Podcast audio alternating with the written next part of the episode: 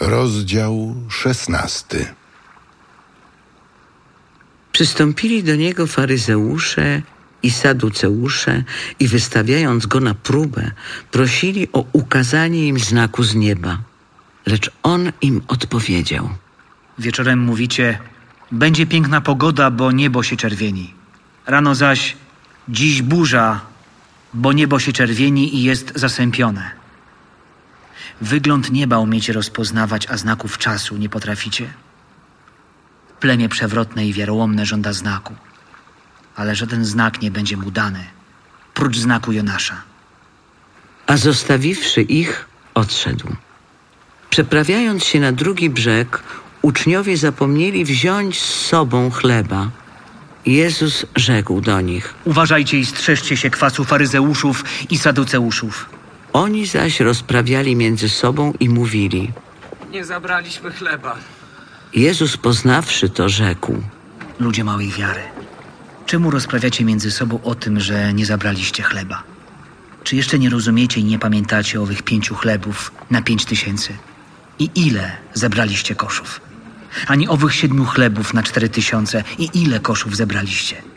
Jak to? Nie rozumiecie, że nie o chlebie mówiłem wam? Lecz strzeżcie się kwasu faryzeuszów i saduceuszów. Wówczas zrozumieli, że mówił o wystrzeganiu się nie kwasu chlebowego, lecz nauki faryzeuszów i saduceuszów. Gdy Jezus przyszedł w okolice Cezarei Filipowej, pytał swoich uczniów.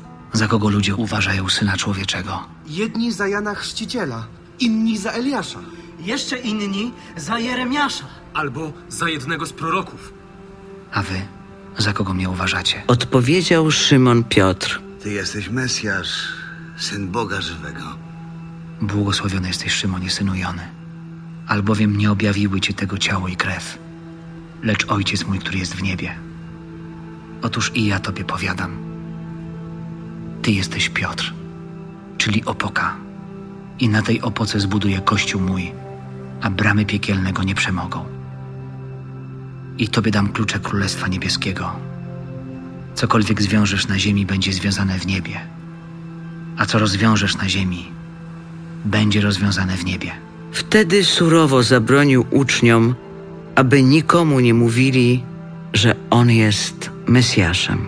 Odtąd zaczął Jezus Chrystus wskazywać swoim uczniom na to, że musi iść do Jerozolimy i wiele cierpieć od starszych i arcykapłanów oraz uczonych w piśmie, że będzie zabity i trzeciego dnia zmartwychwstanie.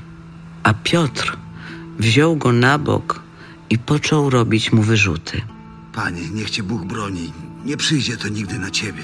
Lecz on odwrócił się i rzekł do Piotra: Zejdź mi z oczu, szatanie.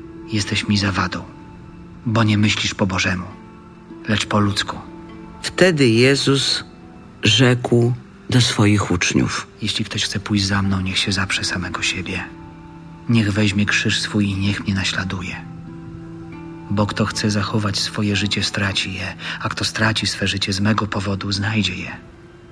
Cóż bowiem za korzyść odniesie człowiek, choćby cały świat zyskał, a na swej duszy szkodę poniósł? Albo co da człowiek w zamian za swoją duszę? Albowiem Syn Człowieczy przyjdzie w chwale Ojca swego razem z aniołami swoimi i wtedy odda każdemu według jego postępowania. Zaprawdę powiadam wam, niektórzy z tych, co tu stoją, nie zeznają śmierci, aż ujrzą Syna Człowieczego, przychodzącego w Królestwie swoim.